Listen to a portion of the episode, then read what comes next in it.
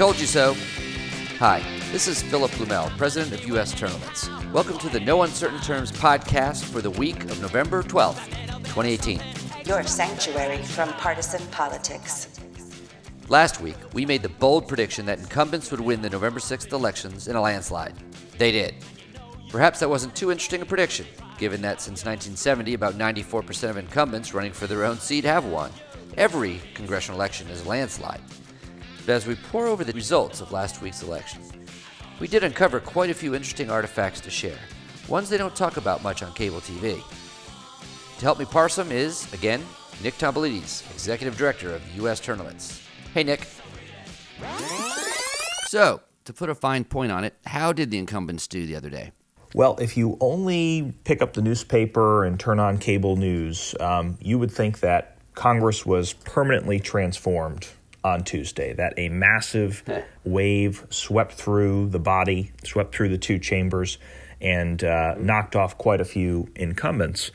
But that isn't actually the case at all. When you delve into the data, you find that incumbents won this election resoundingly, just like they win every election resoundingly. In the House, 97% of incumbents were reelected, running for their own seats, which is actually higher than what the average has been for the last 40, 50 years. And in the Senate, 93% of incumbents running for re-election won. Right. So, yeah, we're hearing that it's a big wave election, but it really just seemed to, you know, give a lot of incumbents their seats back. It's not much different from what we've seen in years past.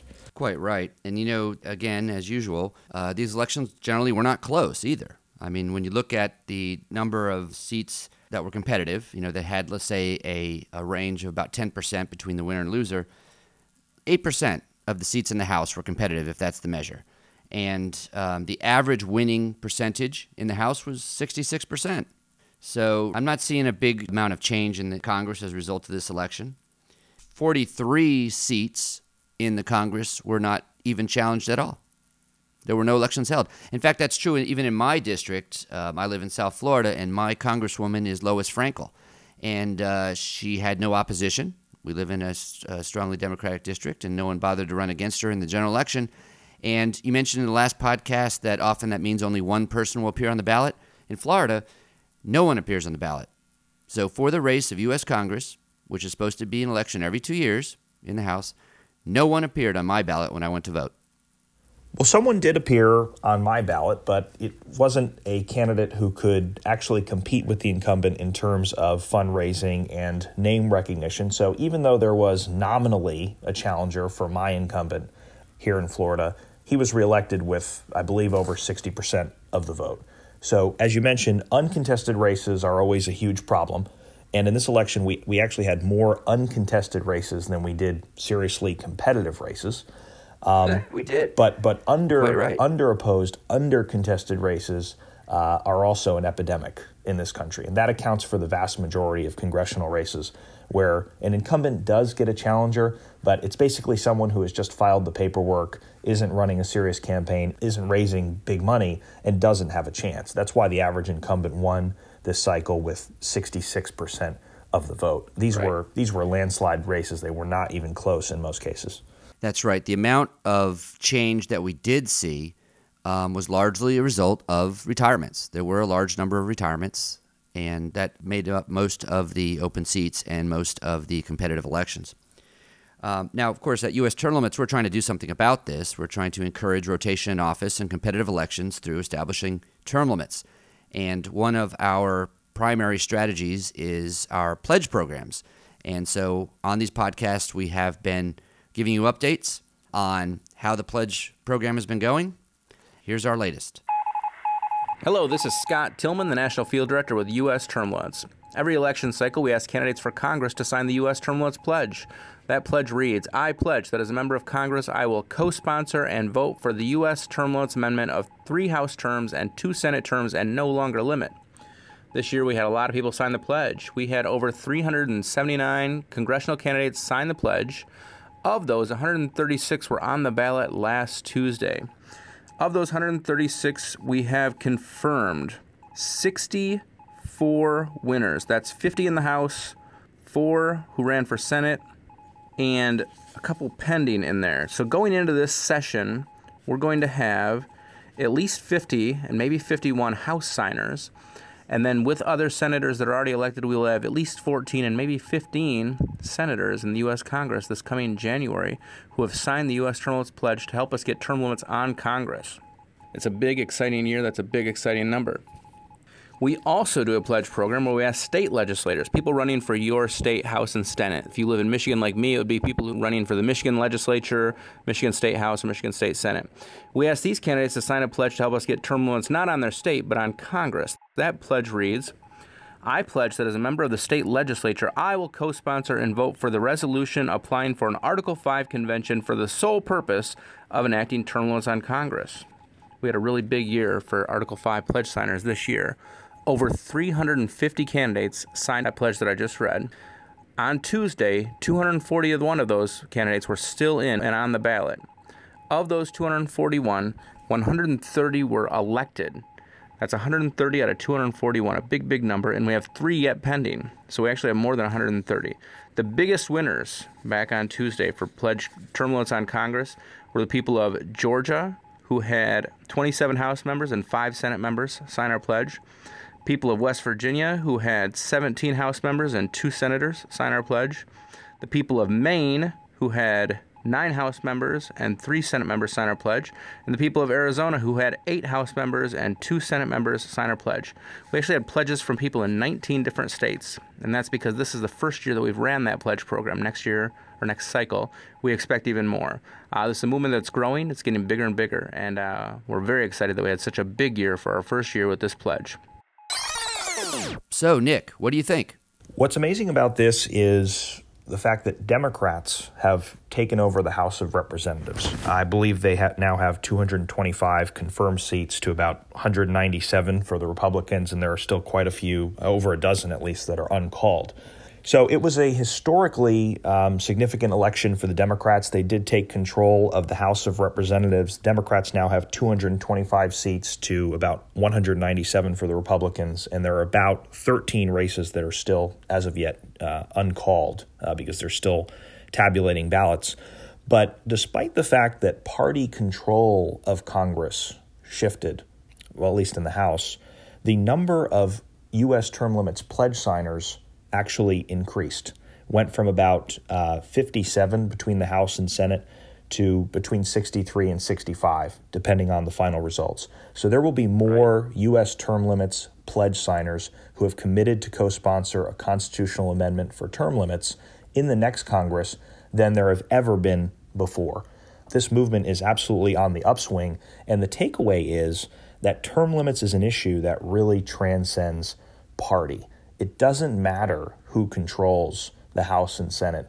The momentum on this issue will constantly be moving upward because the American people support it, regardless of party. And we've seen that borne out. I mean, we've seen there are new Democrats entering Congress. There's Ann Kirkpatrick in Arizona, who just won a seat out there. There's Lori Trahan in Massachusetts, who just won the 3rd district out there for the House, who have signed the U.S. Term Limits Pledge. So you're going to see a bill in the next congressional session with a record number of sponsors and co-sponsors, as well as strong bipartisan support.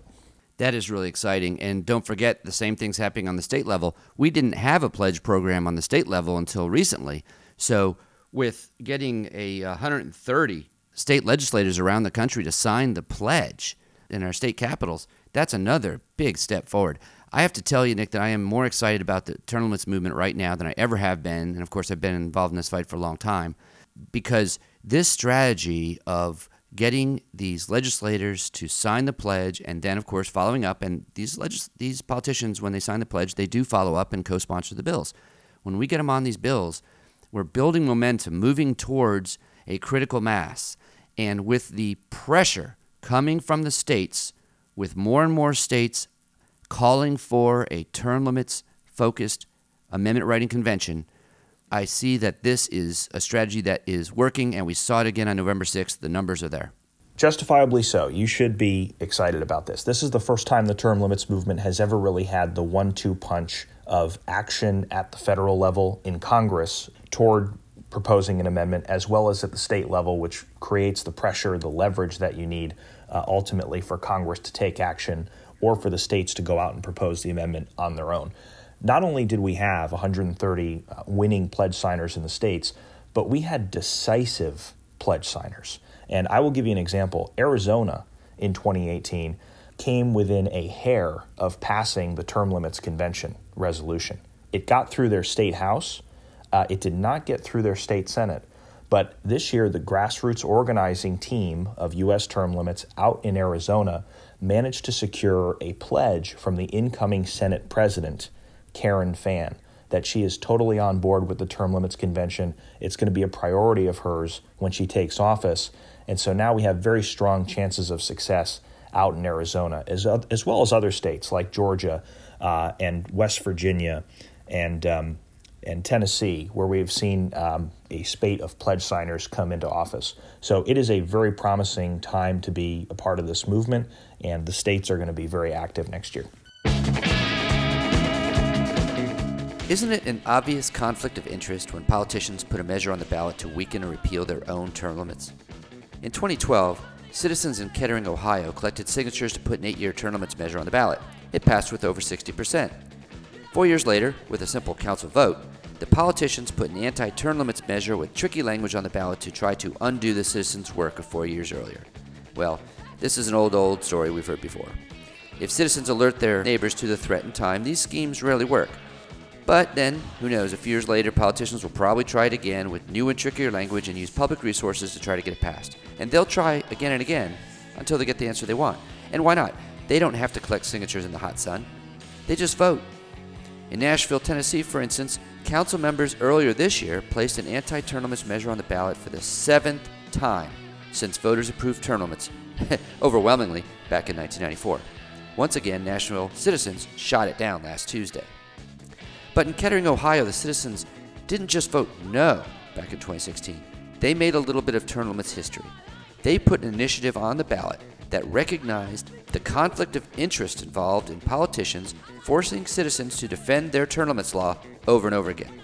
They put a measure on the ballot that prohibited the council from proposing amendments that seek to alter or abolish any provision in the charter that addresses term limits, their own compensation, or the initiative process. Proposals to change these things must come from the citizens themselves. This conflict of interest amendment passed with 64% of the vote. That's even higher than the original term limits measure. We talked to the author of this revolutionary idea, Ron Albin, founder of Citizens for a Better Kettering, last week. Hey, Ron. Hello, Phil. Thanks for talking to me. Sure. So, Ron, where did you get the idea for this conflict of interest amendment? To my knowledge, this has never been done. Well, there are many examples of Constitution and charters placing limits on government, especially where there's a history of a power that government has abused. And this was simply a specific exercise of the people's right to limit government through their charters and constitutions. Okay, so basically took this abstract idea and applied it to the specific problem that you're running into in Kettering. Absolutely, and it was very common sense. Everybody understood it, and of course passed it by a very comfortable margin. Yes, it is common sense. In fact, when I first heard it, it hit me like a ton of bricks, because first thing I thought of is, why aren't we doing this all the time? Right. I noticed that the Conflict of Interest Amendment also states that any referendum, whether it's passed by the council or by the citizens, has to be submitted to the voters only at a general election. What does that mean, and why was that included? Well, it's been very, very frustrating to many Ohioans, and perhaps it happens in other states, where these councils or legislative bodies put important proposals on low turnout special elections or primary elections. Right. The purpose of that is to try to get it passed by a very small minority of the voters. They can get their cronies out to the vote and overwhelm the people that hardly even know about it, probably. Right. So this just makes clear that anything as important as a charter amendment or a constitutional amendment should go on a high turnout general election. Yes, that's a trick that politicians also play around the country. There's a lot of tricks, you know, in our case. The main thing is when something like this happens, the voters have to be educated in advance. And so we mounted a campaign well in advance of the election to make sure everybody understood what was in this package of proposals from council. Well, that's key. Putting up, making that campaign and educating the voters, that's really what you need to do to overcome these political tricks. Absolutely. Here's the most exciting thing about this idea to me. What if you had included this conflict of interest provision in your original term limits measure? How would that have changed the Kettering story?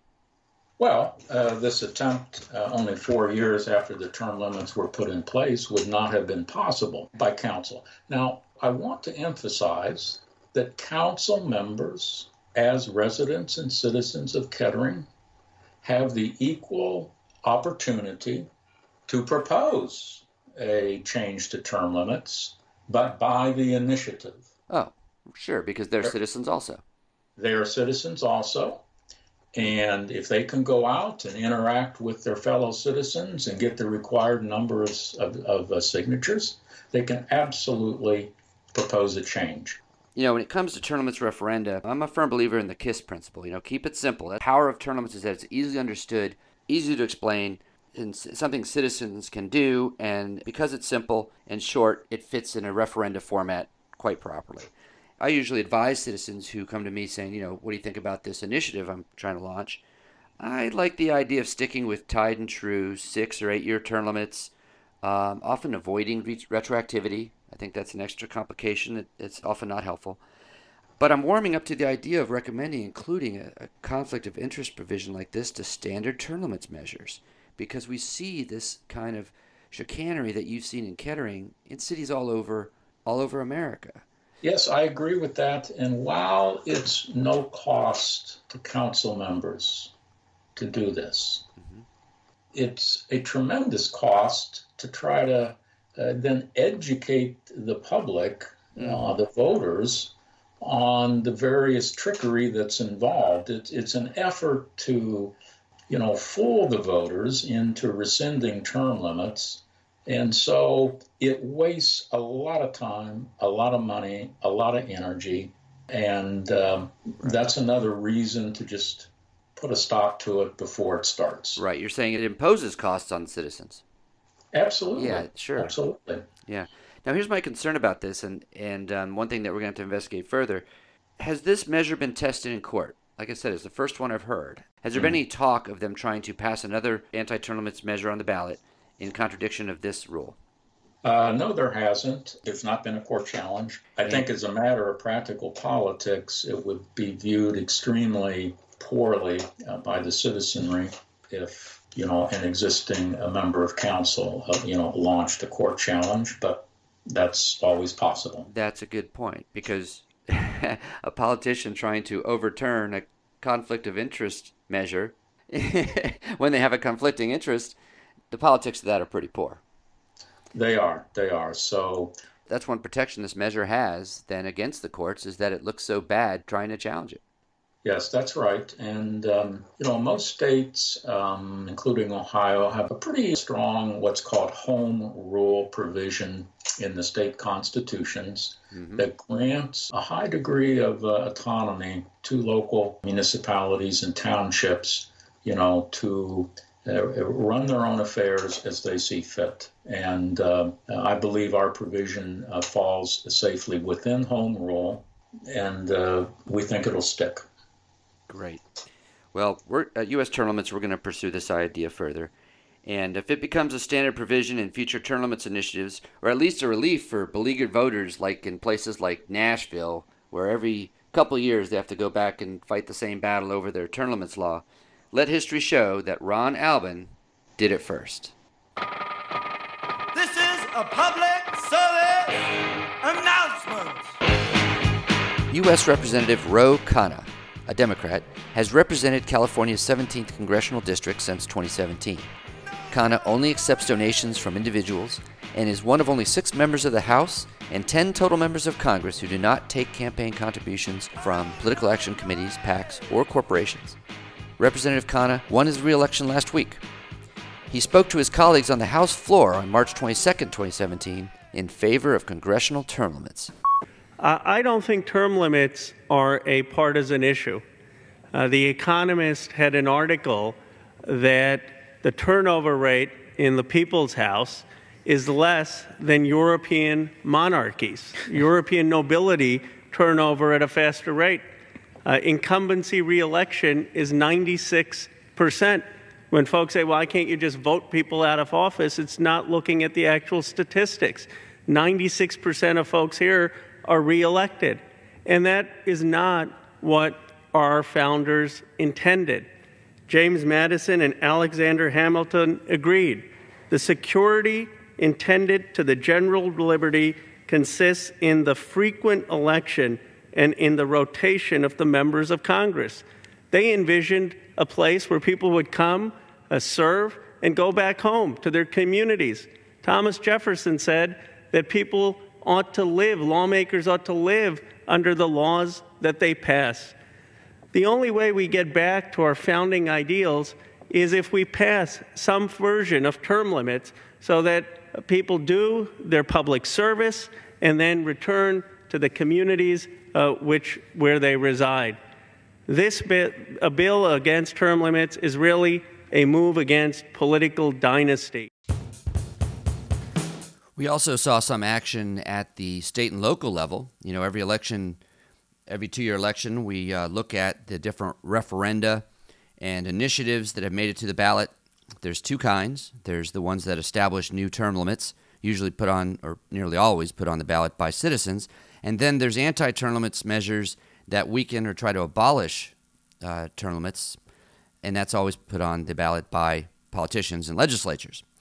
And we compiled, and we're not quite done collecting all these statistics, but it looks like right now we've tracked down about 50 across the country, and we have a 80% victory rate. So 80% of the time, the pro-term limits position won on November 6th. But you need an asterisk next to that number. Because, right. Because the 20% of the time when term limits lose, well, at least they don't typically lose 20% of the time, but this year they did, not because voters have changed their minds about term limits. Be not deceived. Don't think voters have changed any of their beliefs about term limits. Term limits only lose at the ballot box when politicians use a mischievous, fraudulent ballot title or fraudulent ballot language that misleads voters into thinking they're voting for term limits, when in fact the outcome would either weaken or abolish them altogether. And we saw examples of that this year, like in Polk County, Florida, for example. Voters in Polk were given a ballot question that said it would be creating a 12-year term limit for the county commission. They thought that was a great idea, so they voted for it in a supermajority. Problem is, the Polk County commissioners have had 8-year term limits for a long time, and the voters were not told that. They were not explained that by voting yes, they were actually lengthening the term limits from 8 to 12 years. So it was a total fraud, total scam, total deception, and the politicians were able to get away with it. When term limits lose at the ballot box, get lengthened, extended, or repealed in some very rare cases, it's only because the politicians are being dishonest. Almost 100% of the time. And you know what, Nick, what worries me is that they're getting better at it. For one thing, you know, we follow these referenda every election cycle. And in 2016, there was about 40 on the ballot. And every single time in 2016, term limits won. In 2014, we had a 90% victory rate. 2012, 97%. 2010, 97%. And this is the first time we've seen the number as low as 80, which is funny because with most issues, 80% would be fantastic victory rate. But for term limits, it's not. It actually spooked us a little bit. But you're right. The number of successful political scams is increasing. The politicians are getting better at it, and they're looking at what works elsewhere and then trying it in their own locale. But like you said, it's not the voters. The polling hasn't changed on term limits. And also, by the way, the ones we're winning, that is the ones that have straightforward ballot titles, we're usually winning by large percentages, as usual, because it's very typical for term limits to win on the ballot with the 70% average, which we did again this time in our winning races. In the ones we lost, it's always really close, because it's always a battle between the politician's trick and getting the word out in time. And sometimes we make it, and sometimes we don't. In Polk, there was no opposition. It was the only real major loss across the country that I've seen so far. You know, it's been said there are two certainties in life, death and taxes. I actually think there are four certainties: death, taxes, citizens clamoring for term limits, and greedy politicians trying to repeal those term limits. In episode number 6 of this podcast, we interviewed Zach Maxwell, the leader of a citizen effort in Arlington, Texas, that collected 11,000 signatures to impose 6-year term limits on the Arlington City Council. The council fought back against the citizens, at first by sending city workers out to interfere with signature gathering, and then trying to sponsor a rival measure, suspending the city rules to get the rival measure on the ballot at the last minute. But the council backed down from this in the face of citizen opposition at a crowded Sunday night council meeting, called specifically by the council politicians to fight the citizen initiative. In spite of a campaign that tried to label term limits extreme, 63% of the voters approved the term limits on November 6th. We spoke again to initiative leader Zach Maxwell last week after his victory. How you doing, Zach? I am tired. I don't doubt that at all. I want to congratulate you. That was a fantastic victory. The council and their cronies really put up a fight. When I spoke to you last, their scheme to suspend the city rules to adopt a rival measure had been beaten back by citizens, not to mention a judge. What was their next method attack? I know they didn't give up after that. Oh, sure. Well, I mean, you know, we did get our proposition onto the ballot alone, which was key. Right. And you're right. A judge did hand us a restraining order against our mayor for what he did in that particular scenario. So once that was on the ballot alone, it became a campaign. And at that point, our opponents raised over $300,000 and did everything they could under the sun to scare the public. They ran on a campaign that was based on fear and deception and lies. That's not too unusual. Well, the entire narrative that they promoted was this idea that I had deliberately misled the public and that basically the public was just too dumb to understand what they had signed up for. And they also, my favorite part is their glorious marketing scheme, which was to tell the public, vote no to this, and we're going to build a committee to come up with a smarter plan. Right, so they're trying to say you're extreme, but if you vote no on this term limits measure, we'll put together a term limits committee to give you a better term limits measure. I guess that was their pitch. Right, well, I was an extremist. I was called a radical. I was called a racist. I mean, they seriously were paying girls to run around polling stations and tell black voters that I was a racist. Oh, my gosh. One former council person actually got on my social media site there and made a comment to the effect of, you know, if I would just throw myself into the back of a garbage truck, it would take care of a big problem for Arlington. Jeez. This was a former council person. Right. You know? Well, I know it was satisfying when those returns came in.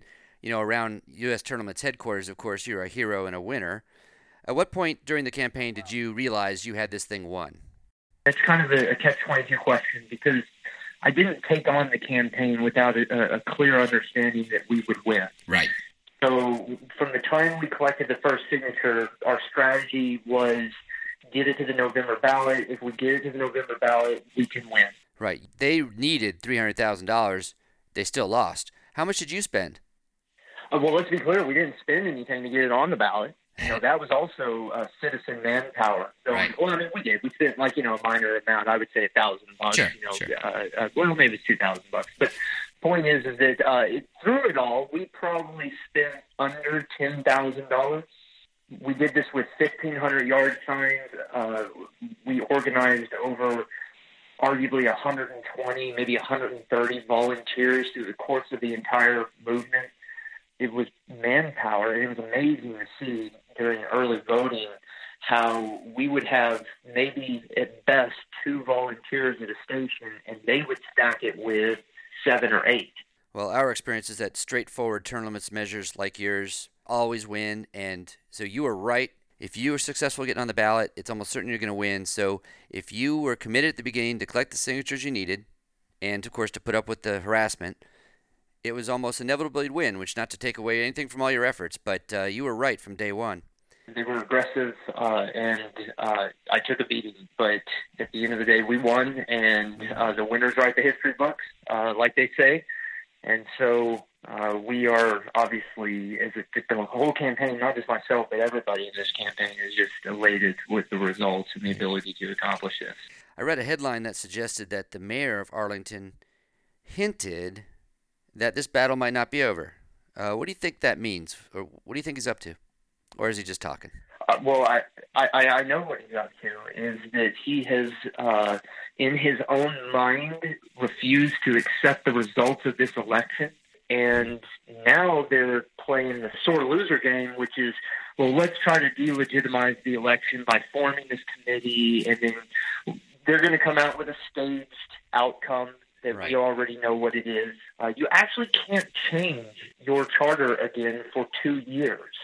So even though he wants to form this committee and they could come out, you know, within 3, 4, 6 months with some kind of alternative plan, the reality is that he can't do anything with that for 2 years. Okay. But in 2 years, with a simple majority vote of the city council, they can add a proposition to a ballot, and we just have to hope that the voters are smart enough to see through what will likely be an incredibly deceptive campaign down the road. I just interviewed someone in Kettering, Ohio. They were faced with this problem of the council coming back and putting on another measure and making them fight the same battle over and over again. And they put an initiative on the ballot that restricted the council from referring any referendum to the ballot on the issues of term limits, their own compensation, or the initiative process. Very interesting, and it passed overwhelmingly. It actually, I love that. Yeah, it actually passed with a higher percentage than the original term limits measure passed. And he's calling it a conflict of interest amendment, and how could you be against that? Yeah. That's an interesting solution. I'm glad we have this conversation, because that may be something that we approach in 2 years. We may actually, as citizens, bring forward an amendment like that to our charter. That's a good solution. One last thing. What one thing have you learned from this effort that you'd like to share with term limits activists around the country who might be thinking about doing the same thing?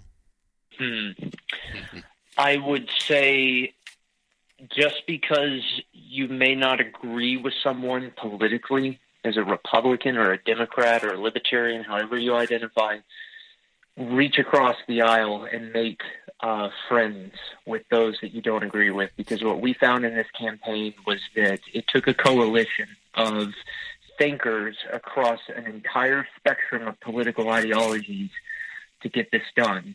And so that was maybe one of the most unspoken, unsung melodies of this entire movement, was the way that we were able to bring together all of these people from different backgrounds, creeds, races, religions, political ideologies, and we were able to accomplish something for the greater good of our community at a time when our country is so severely polarized on a national level.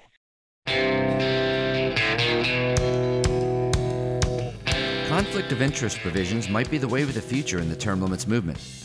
We discussed the Nashville, Tennessee, and Kettering, Ohio cases in today's podcast, and somewhat coincidentally, a letter to the editor appeared in the Wall Street Journal on Saturday on this very subject. Reader Sterling Abernathy of Kettering wrote, quote, "The voters of Kettering, Ohio aren't as willing as those of Nashville, Tennessee to endure decades of self-serving schemes by their council to undo term limits. An initiative campaign put an amendment on the ballot to prohibit future councils from proposing amendments pertaining to term limits. Perhaps Nashville area voters will follow Kettering's lead," close quote. Indeed. Perhaps Memphis should also, as they too on November 6th voted down another anti-term limits measure put on the ballot by scheming politicians acting in their own interest and imposing costs on citizens. You can help by becoming part of the movement. The first step, if you haven't already taken it, is subscribing to this podcast. You can do so using the podcast app on your iPhone or Google Play on your Android device, or go to iTunes and be sure to rate and review us while you're there. Follow us on Twitter at U.S. Term Limits. Whatever else it did or did not accomplish, the November 6th elections propelled the term limits movement forward, and we now have more committed, in writing, elected officeholders than ever before. Thanks for being part of it. The revolution isn't being televised. Fortunately, you have the No Uncertain Terms podcast.